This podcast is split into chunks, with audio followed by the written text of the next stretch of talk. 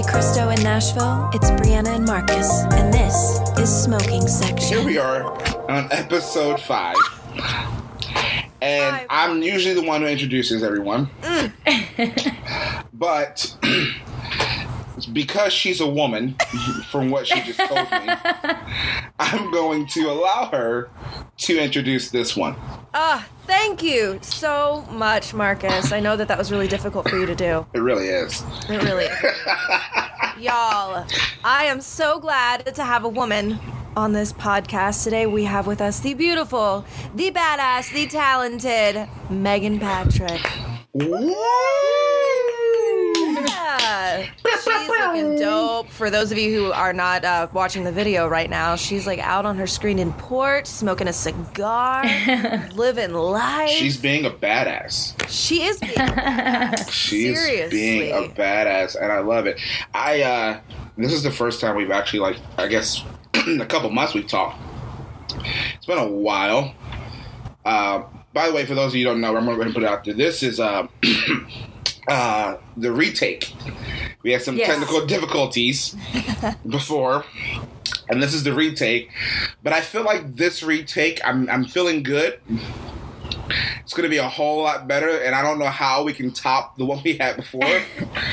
Well, the good news is I'm still the exact same girl you talked to, however long ago that was. So maybe, maybe just, um, maybe like a little wiser. Maybe who knows?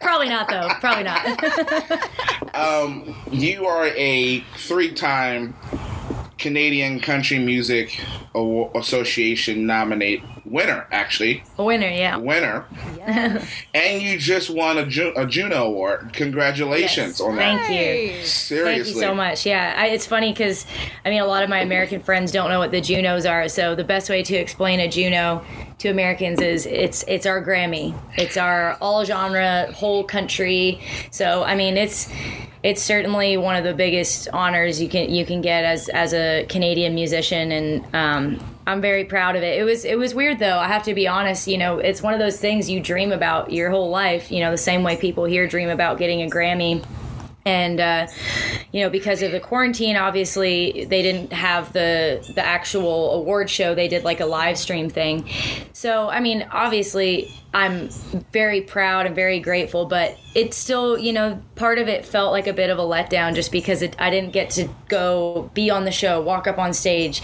and you know accept the award and say the acceptance speech and go to the after party. And like i mean i do appreciate that i didn't have to wear Spanx or high heels to accept my award but you know other than that it was yeah but it's yeah it's a little bit it's a little bit weird. It, it felt a little bit kind of anticlimactic in some ways but hopefully this won't be my last one so i'll celebrate double the next time. There you go. That's amazing. I And you highly can have doubt. costume changes, whatever dress you're going to wear this year. yeah Like bring next year, multiple Yeah. dresses, freak everybody out. like- um. So so you are from Canada then?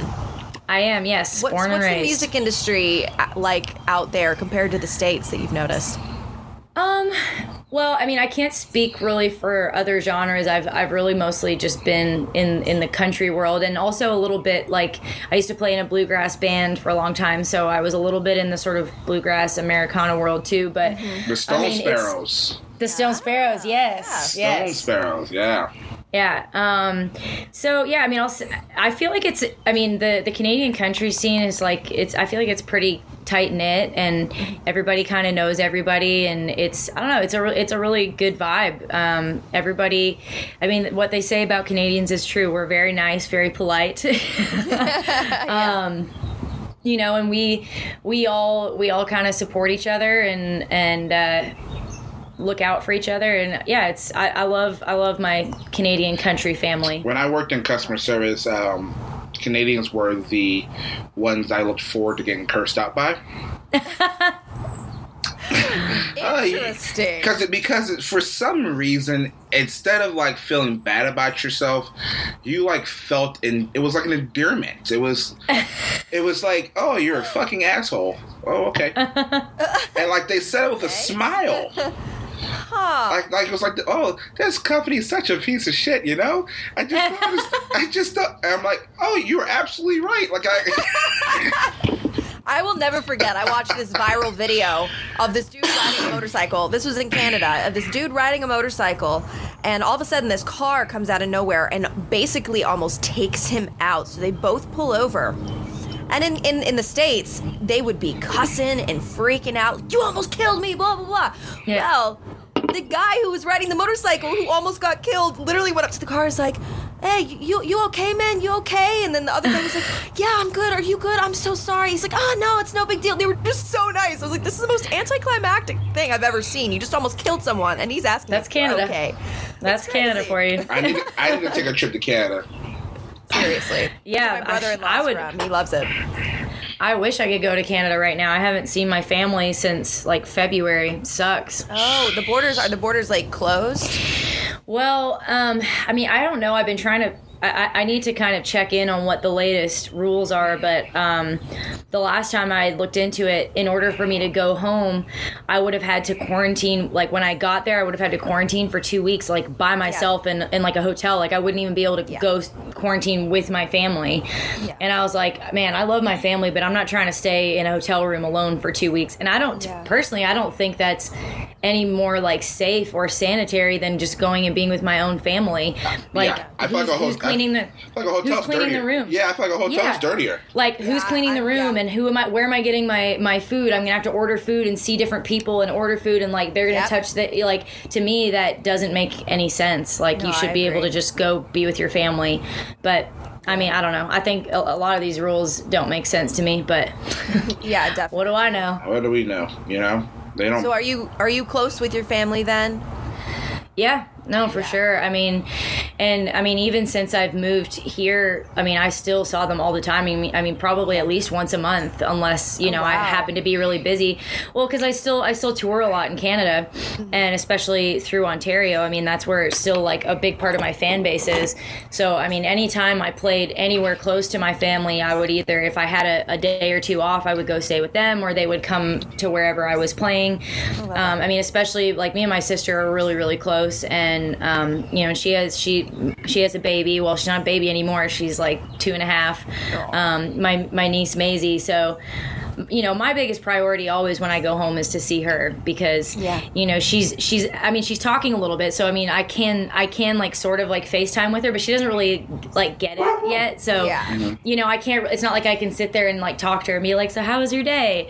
You know. Whereas like at least mm, you know my mom or my dad or my friends like I can talk to them on the phone. Yeah. And, but with her, like I just you know I want to be able to be a part of her life. I want I want to be there when she's growing up, and it's been really hard to watch her grow up. You know, through pictures and videos and stuff, and not be able to be there. It's tough. Yeah, I, I bet. Yeah, I, I don't know. I mean, I have I have a niece here.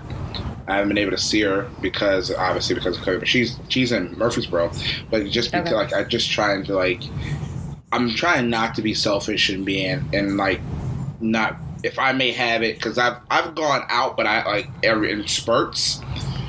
Um, and I just don't want to chance it that I don't have any symptoms, and I'm still going to take it to Yeah. someone who just turned one, or Right. her, her mom who's pregnant with her with her little sister. So it's like Right. just want to want to want to do that, and it kind of sucks how. Not kind of sucks, but it, it, in hindsight of this whole thing, it, it's made everyone value and really be, appreciate the time that they have with their families. Oh yeah. Yeah. with the whole thing, um, Yeah. You know, you kind of and you kind of you get all the ones where you go, oh, I just can't stand going over there and seeing her. I really just can't stand it. It's like, okay, I kind of miss it now. Like I kind of, Yeah. I kind of miss the pain in the ass that I had. Yep. so true. Yeah. It's so It's, that's true. that's how it is. I mean, I, and I think you know, I think that that's kind of a rude that that if it's not, it should be a rude awakening for a lot of people in every country, not just America, in, ev- in every country. I think it Yeah. has been for sure. Like we're we're not allowed to see anybody. People that you miss right off the bat is going to be your family because you. Yeah. Oftentimes, if you're like really close, you see them. You know the most. I I live. My parents live in Brentwood, so Yeah. it's been really difficult to know that they're a 20 minute drive from me. Yeah. I can't see them, and it's like, Yeah, that's been the same with Mitchell's family. Like Mitchell's born and raised here, so his whole family is here, and he has a huge family. Like not even just his immediate family, but like all his, all his extended family and everything. His aunts and uncles, they all, for the most part, live in in the area, and Yeah. um, so yeah, it's been it's been tough, and especially like for his mom, as you know, you guys know, Mitchell lost his dad um, a few years ago, so Debbie is you know kind of on her own for the most part. And so we we would just like bring her our dogs you know? Be like here here's something to keep you company. Like you know but i know mitchell would certainly like worry about her being by myself. And for me too my mother my parent my parents are split up. So you know my mom mm. is living by herself in canada. So thankfully you know she's got a few friends that i know are there for her and like keeping her company. But i feel bad that you know i can't um But i can. can't be there it's tough So, um, what age did you start playing music? Um, I mean, music. I just all like music was just kind of always a, a part of my life, and I always kind of really liked singing. But I started, I guess, taking it seriously when I was probably.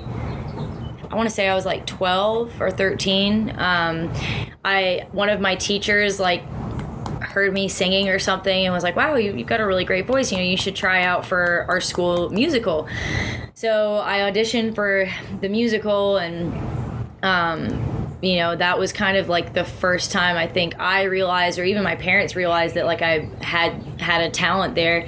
So my teacher had recommended me getting lessons. So I started taking singing lessons when I was about 12 or 13. Um, and I actually, I guess I I had even when I was young and like small, I had this really big voice, and so it my teacher kind of started training me in opera. So I studied opera, and I actually did. I can't remember how many levels I did in the or grades I did in the conservatory, but I did do a few um, level. I you know studied the. Um, yeah, like all the opera and theory stuff, and did did the conservatory thing, and then that led to. Well, it was a little bit complicated. So, like all through high school, I loved music, and I was I was like studying music, but I also was really into sports, and um, I was a competitive snowboarder. And at one point, that kind of like started taking the priority. Like I was really really focused on that. Um, and when I started getting later into high school, you know, I my goals were kind of shifting to like I wanted to go to the Olympics. That was that was my goal, and I was training towards that. And I was I was on the Ontario team, so our provincial team. And then when I was like 17 and I was in my senior year, um, I was competing really well, and you know my coach felt like I had a good shot on getting onto the national development team, and so I kind of had made a deal with my parents because I mean they wanted me to go to university, and so we um, you know i we made a deal like if i that if i got onto the national development team that um, i could like defer college for a year and kind of like take a year to see how far i could go with that. So that was the plan. And then um, in my senior year i had a really really bad fall and broke my back um, dislocated my shoulder snapped my collarbone like severe concussion. Like it was it was serious. And truly by the grace of god somehow i w- walked away from it like i probably should have been paralyzed. I mean i was definitely i was kind of like bedridden for definitely a few months. Like i couldn't i couldn't do anything. I couldn't even get up and piss by myself you know? So yeah it was it was rough. And honestly the the concussion part of it was was really bad too. I mean i still get chronic migraines and headaches and stuff because of that. So anyway when all that happened um, i mean one it scared the shit out of me because i finally realized that i was not invincible because i think Yeah. pretty sh- i'm pretty sure up until then i thought i was. Oh, you know I was- definitely. As a teenager, I was like- Oh yeah, I was a very very reckless um very reckless teenager, you know, just I was kind of like balls to the wall, all or nothing in Yeah. everything I did. And that slowed me down a little bit and scared me a little bit and I mean, Yeah. it I I was pretty heavily depressed, you know, when I was going through the recovery of all those injuries and everything. I mean, thankfully, I was I was just thankful I was even able to finish high school um, because I did have to miss a lot of school during that time. And uh, sorry, I'm just letting my dog out. um, so, but during that time, I mean, music was the only thing that kind of kept me afloat. I mean, that was I started I started I mean, that's all I did was just like listen to music and and write lyrics and write songs and it kind of it kind of pulled me out of the depression and and helped me get through all of it. I mean, I still remember like the day I finally was they told me I was like ready to go back to school and I like I'd just been laying around and I had I had no appetite, you know, because of the pain and I was on all these pain meds and um, and just being depressed too. And I think I remember I like tried to put on my school uniform and it was just like falling off of me. Like I mean, I think I, I, w- I think I remember weighing myself and I was like 115 pounds, which is very, very, very, very small for me. um, and I just like lost all my muscle mass and like it was just I felt like a shell of myself. And so I really started digging more into music then. And my parents and I talked and I just they they wanted me to go to college because I I thought I was like done with snowboarding. So and I didn't know what else to do. So I was like well I'm going to study music. And in Canada it's pretty much either it's pretty like traditional. So you can study like jazz or opera. And my voice teacher um, felt like I should be an opera singer. So I was accepted to McGill University for their their opera performance program, their classical performance program. Wow. And I went there and I did that. You know, I did my first year and very quickly realized that while I loved music and singing, I didn't really love opera. I wasn't really passionate about it. Um, And also, I think just being around so many other musicians, you know, seeing the other people in the opera program who were like, I mean, they live, breathe, sleep, eat opera, like that's their whole life. And I didn't feel that way about it. Um, but I start, I met some guys that were in the jazz program and we started a band called the New Groove Orchestra, and we were at this ten piece funk soul kind of mm. thing. Yeah, it's super super different than like what I'm doing now. I went through a lot of phases. I've just loved I've just loved every style of You're music sitting, in you're, different s- phases. You're sitting here telling me about you doing opera. First of all, if you if anyone ever meets Meghan Patrick, it's like you. The first thing that comes to your mind is it's not opera. No. I know. It's like my it's like my dirty little secret, you it's know? not opera. It's like I don't picture you in an opera like doing opera at all. Like And opera's hard. and opera's hard as Yeah. shit. It it's hard. It is. I've done classical training. It is hard. Yeah.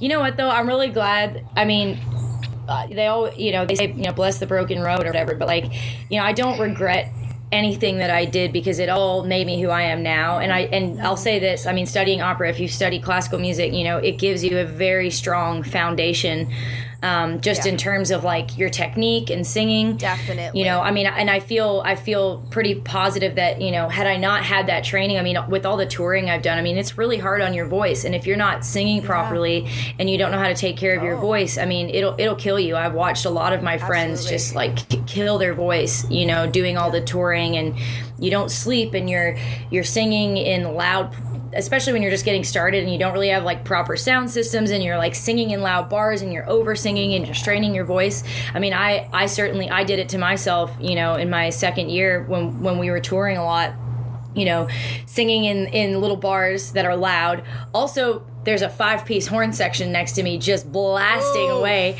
and i'm you know i'm the only Yep. singer and it was it was tough and i think you know you you combine that with with all the partying and everything that goes with it the drinking and and all that and uh, i reached a point where um I started developing nodes and it scared the Oh, shit out of me. You know, I remember waking up and I was like, I couldn't even like talk. And Ooh, that's when I terrifying. it, it truly as a singer there is not much more terrifying experiences than thinking you've lost your voice because Yeah.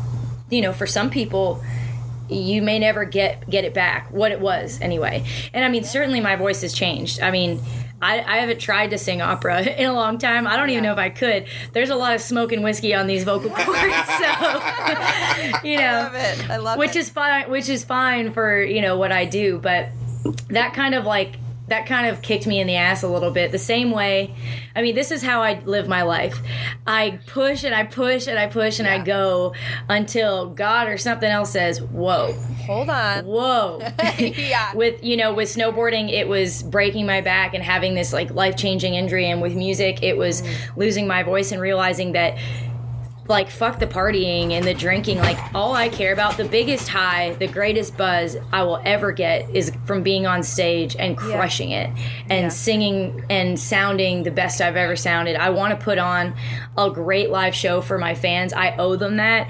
And i think like I feel like unfortunately with with all the technology now these days and, and everything that's available, I feel like some live shows suffer. And it's nothing more disappointing to me than when I go see someone live and they don't sound like the record. They don't even sound Oh, close yeah. to it. Yeah. You know, and I want I want my fans one of the best compliments I've ever gotten from a fan is, "Wow, you you sound even better live than you sound on the record." And that is always that is like the the thing that I'm always aiming for is to sound better than I do on my record. And I can't do that, you know, if I'm out partying and wrecking my voice. There, there are so many, there are many uh, artists uh, that have that issue of not being able to sound like So many. sound like the album or even sound as good as the album. yeah. I know, Yeah. I know. Brianna, Brianna dated one, uh, but we're not going to say any names. I, did. We're not going to say any names, but we are going to try and get him on the podcast. we're going to try him on the podcast, but he, no, it's, it's very true, and it's it's really unfortunate because you know it just kind of goes to show how sometimes how little the talent actually matters, and it's about kind of Yeah. like the whole package around it. And so to, to meet someone who values like, hey, I actually want to give them not only as good as my record, but better. Like, Yeah. thank you. Yeah, no, and I mean sometimes it feels like spinning your wheels like you know when you see artists who who can't deliver that live show and it does and people still still buy the tickets and like don't seem to care. And sometimes I'm like shit what why am I even bothering? But you know what? Regardless that's that's just who I am and that's that's the the standard I hold for myself. And I do feel Hell yeah. like my fans appreciate that about me and the type of fans that I have um, that's part of what they what they do like about me. And that's what i think is so hard for me right now during this quarantine is like so much of who i am is tied into my to playing live. Mm-hmm. And not being able to play shows right now you know even regardless from the money which like yeah that sucks too. You Yeah, know Right. it's like it's kind of crushing my soul. Like it's like a piece of me is missing because i can't get up on stage. Like i could be having the worst day. Every single thing could be going wrong. And when i get on stage none of it matters like nothing nothing touches that moment. There is nothing that feels as good as being on that stage. And it's like every time i get up there i feel like this is exactly what i'm supposed to be doing. God god wanted me to do this. This is my god-given gift. And this is Yeah. you know this is what i want to do. And oh. this is what i'm good at you know? And, and it's hard to Yeah. i can't get that feeling anywhere else Yeah, how are you combating that kind of? It's it's almost like a loss, really. It's it's Yeah. It's like a it's a massive loss. How are you combating that during all of this? Like, what are you doing to try and maybe get that same emotion and that same feeling of, of joy that you get when you're or on or to even stay sane. to stay sane? Yeah, Yeah. I mean, I mean, right now, you know, I, I'm, I've been writing a ton. I've been doing a lot of writing. I mean, I've been writing almost every day, mostly um, like Zoom writes, unless it's like people that I'm like really close with and that I know, you know, and they're not, they don't have, say, like family or whatever that's at risk and they feel comfortable. Um, yeah, it's mostly been like Zoom writes and stuff. And I mean, it's not ideal you know it's not the same vibe as as doing it in person but i have gotten some really great songs and it's also it's kind of like the closest thing i can get to that high you Yeah. know Right. is is writing a great song um, i've started doing an instagram live series um, Great. where like I, I've been bringing guests on, and I think actually we've been talking about it. I'm going to start. I was doing it bi-weekly. I think now we're going to start doing it where every other week is a guest, and every other week is just me, and I'll just play some songs and hang out with the fans. And I'll be honest with you, I don't. I was kind of hesitant to do it because it's just not the same, and like there's nothing more awkward than like doing an Instagram live and like playing a song, and then you finish and it's just you alone in a no, room there's no one like. yeah, there's no yeah. like I need to get like a like an audience track or something Yeah. I can like hit for myself like you know. Please do that. Yeah. Please Um, do that. I should hilarious. do that. You should totally do that. um but you know what at the same time like I want to I want to be able to stay connected with my fans. I know that they they miss it like the really hardcore fans. I know that they miss it as much as as we do. And so I'm trying to, you know, I'm trying to find ways to connect to still connect with them but also like in ways that still feels authentic to me, you know, eh, because I've just never been a big social media person. I actually, it's, I look at it as kind of like a necessary evil. Like truly, if I was Yeah. not an artist, I wouldn't have it. Like I hate it so many days for so many reasons. I mean, you know, one, I, I get a lot of like haters, and it's it's like a rare day when I log into my social media and I don't have someone saying some shitty thing to me on social media or like something gross that. or or just like you know, and it's hard to most of the time, you know, I can just kind of brush it off. But some days, like maybe you're having a hard day, and then you open up your phone and someone's like, "Your fucking music sucks," or or you look like a slut, or blah blah blah. You know, shit like that. Like it's just, and it's so crazy to me that like I just can't understand what would possess a person to go online and say that to a complete stranger. I guess you just have to be pretty no hurt, sense. pretty miserable yourself to Oh, to say yeah. that to somebody. You know. Absolutely. Absolutely. It's it's amazing to me how many uh, keyboard tough guys we have Oh. in the world. I mean, the- Uh, being it's a crazy. it's terrible. Yeah. Like being a Yeah. teenager, I, I, I kind of did like the YouTube thing when it first started. And I, I would get comments at 14 years old from these people that still to this day have like affected me. I mean, there was there was a guy that Mm-hmm. commented and said that I had the biggest nose he's ever seen, and still, I'm like, why would you say that? Self-conscious about my nose, and it's it's it, from the from the I age of 14. Personally, I think your nose. I personally, I think your nose looks cute as fuck. I mean, from where Well, I'm sitting. Thank you. I appreciate that. That's so sweet. I wasn't doing that Oh, to get a compliment, but it's like, eh, Dude. little things like that. The fact that people Oh, yeah. can, can just try and wreck someone for for what purpose? They're just they're unhappy people themselves and i have to remind myself that i mean I, th- for for me like the hate that i get a lot of it is anytime i post something about hunting which i expect you know there's people that are against hunting and the funny thing is it's actually rarely people who are like vegans or vegetarians it's like people who eat meat and i'm like bro like where do you think that like make sense? where do you think your meat comes from? Like, do you think you're better than me because you just walked into a grocery store and picked up your meat in a shiny little package and didn't, and like conveniently got to miss the part where that animal died and probably died in a much more inhumane way than Oh, when I went out into the woods and shot it, you Yeah. know? And so I get I get a lot of hate for that, but I mean, I honestly the worst the worst of it for me was after the whole show me your tits saga or whatever you want to call it. You know, that video and I'll say this too. I mean, I like I never I wasn't even the one that shared that video. Like I I addressed the the situation on my social media like the day after it happened and you know for i guess for people that are listening if you don't know what that situation was long story short um, i was playing i was playing a show and uh, you know i was already kind of frustrated because we we were we were headlining. So i was really excited. Like this is one of my first like big headlining festivals in canada. And um, due to a number of things um, we were running really late. And so we already had kind of a late set to begin with, especially when you're at a festival where people are there starting at like two o'clock and drinking in the heat since two o'clock. It's like people are not staying up late, you know? So we started late. So we already had like less of an audience than I was hoping for because a lot of people or people had kids that had to leave, whatever. And we finally get into it. We're having a great time. And I'm talking and I'm, I'm tuning my guitar and I'm introducing a song. And then I hear this guy yell out, Show me your tits. And I, I when I first heard it, I was like, Did I just hear that? So I'm like, okay, didn't. I was like, whatever. Didn't say anything. Kept doing my thing. And then he yells it again, even louder. And I said, okay. I said, so put the lights out on. I said, who said that? Like, crickets. I was like, no, no, no. Like, you, you want to be tough about who said it. If you said it, like, fucking own it, you know? And everybody, like, points at this one guy. And I said, you? And, and, and I said, get the fuck out. And he starts he starts chirping back at me. I said, no, get the fuck out. I said, you, this is not, this is not a fucking strip club and I am not a stripper. I mean, shit, if I was, I'd probably be making more money, you know. But I don't, I don't get, you know, I do not get up here Yep. and and and pour my heart and soul and everything I have into these songs to have what I do be degraded to show me your tits. So get the fuck out. And it was like, and I went on this rant, and honestly, I can't even remember everything I said. I was just, I saw red. I do know that I said fuck probably about ten times in the span of a minute. She said she said fuck, and then she said motherfucker, I did say mother. I said, She said "Fuck you, mother- mother- motherfucker! Yeah. Get the fuck out." That's that's when I stood up. The first time I watched the video, that's when I stood up and literally was like, "Yes, No, yes!" seriously. I She- watched it Yeah, and was just like, I was applauding you. yeah. Dude, I was just like, this girl, because you know what? That doesn't happen to men. Well, and you know what?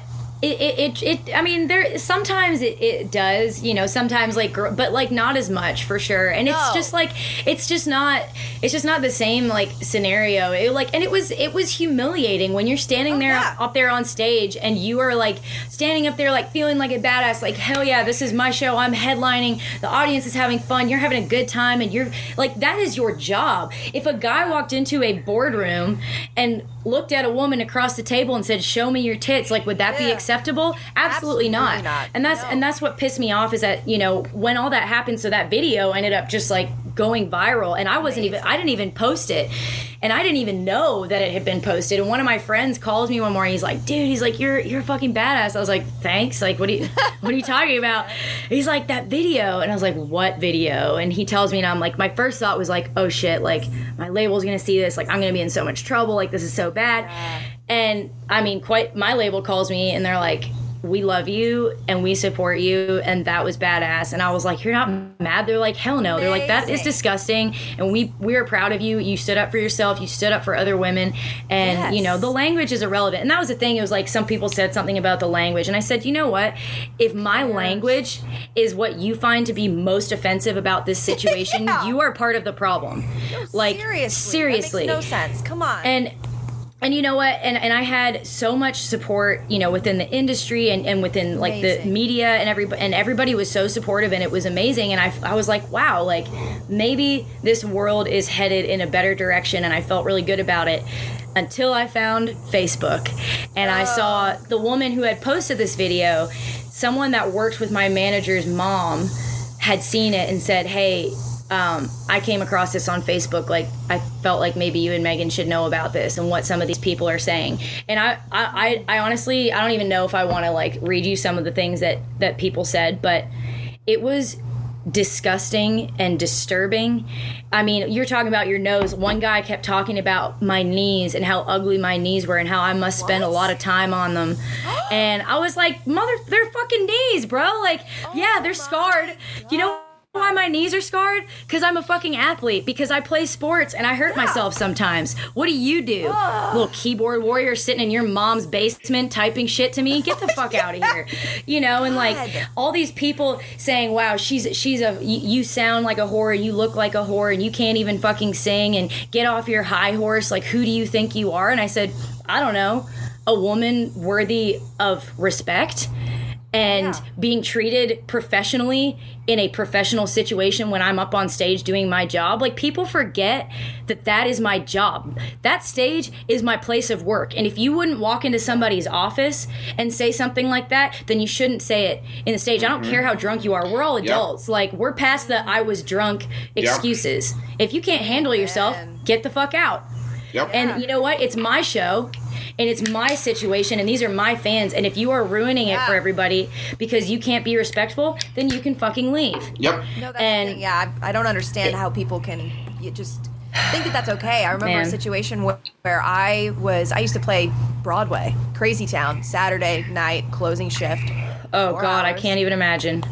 Oh my gosh, it was brutal. And there was one night. This is actually what made me quit playing there, um, playing on Broadway in general. I was wearing this really cute outfit. It, it, it- regardless, it doesn't matter how short my skirt was. I was wearing a skirt. It wasn't short, but this man was drunk, sat on the stage, was not getting off of the stage, and then proceeds to take his phone with the camera open and put it under my skirt No. on stage. Oh on my stage. god.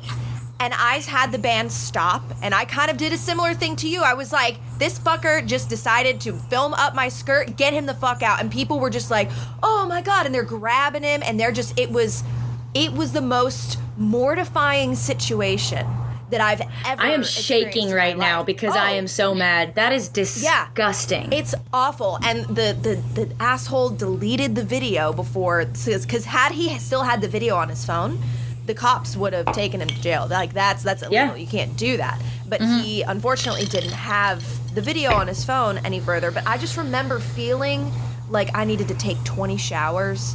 And I got off Yep. stage, and I was just I know that feeling. crying. I was just crying, off, like off stage, and they're like, "You can, you can take a second. and it's just like the fact that people think that that's even anywhere near okay to do when you're on a stage in front of hundreds of people.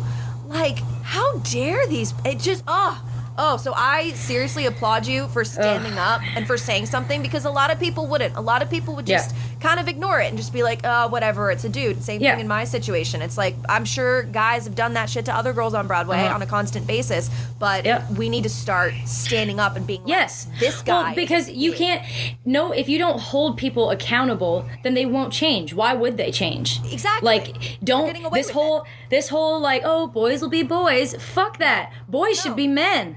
Boys should be men. Amen. Yes. like not boys will be boys boys should be men and they should be Exactly. respectful and the same i mean Grow if, if a woman if a woman did that it would be just as disgusting and just as unacceptable the bottom line Exactly. is is that when you are doing your job you should not have your your safety or your confidence broken down by somebody treating you like anything less than a than a working professional. And Yep. you know this whole thing of like it just pissed me off so much. Like people saying you know what what like whatever like get over yourself. Like that's part of your job. That's what you signed up I, I said no the fuck i didn't. I'm sorry. Let me reiterate. Let me reiterate once more for you. I am not a fucking stripper i did not sign up for this and it is not part of my job It is not at all. I, I At know. all. I know that Ugh. that it happens for men. It happens for men too. It doesn't happen, which which it's sad to say that it does not happen as much for men as it does with women. But Yeah. when it, when me saying that, I know there was another video that went viral. I want to say ten years ago. I'm dating myself because I feel like this was like on their like their second Soul to Soul tour. Someone had groped Tim McGraw. oh, I remember that. Yes. Someone Yep. actually and and Faith Hill came out, and everyone has this image of Faith Hill of being the girl next door, you know, down home Southern girl who's just a sweetheart. what They, what people don't realize about people from the South is is that yes, they have that Southern hospitality, but they also have a mean streak. Oh, um, you up. um, Yeah. and I think it took every ounce, I, at least from the video, I can. It took every ounce of her being for her to not jump off the fucking stage yep Yeah. because she went off. Not as badly as as, as Meghan Patrick did, but I wish she had. Uh, i'm no faith hill listen i'm no faith hill I wish she had, but she went off on this woman from the stage, Good. I remember that. and she did it with and I'm not saying Meghan didn't do it class, but she did it with class by meaning that she did it while she was singing a song and continued to sing the song while she's cursing this woman Yeah. out. yeah. That is a talent. Yeah really seriously It really is. It's crazy. that is a talent. Yeah, Yeah. it just goes to show that like people in in the music industry, on the stage, people in the spotlight, we're just men and women uh, get objectified on a constant basis, and it's like Yeah. that's something that definitely, and it happens more so for women and to a higher degree, of course, because Yeah. just women as a as a breed, if you will, Right. are just objectified more so. But it's like I've never really thought about it that way. Just we artists are objects to a lot of That's no, it's very true, and it's it's like you reach a certain point when you reach a certain level of like I don't know if fame is the right word, but like you have a certain amount of followers and you've reached a certain point in your career. yeah. it- you you really it, it's like you're not a real person all of a Yeah. sudden to people Yeah. it's like and and it, they think that and i can i don't know if some people you know for example like you know when they say mean stuff on the internet it's like i don't know if maybe they assume that like you won't see it like you don't Yeah. you know look at your own social media or something like you're too big to like read the comments or whatever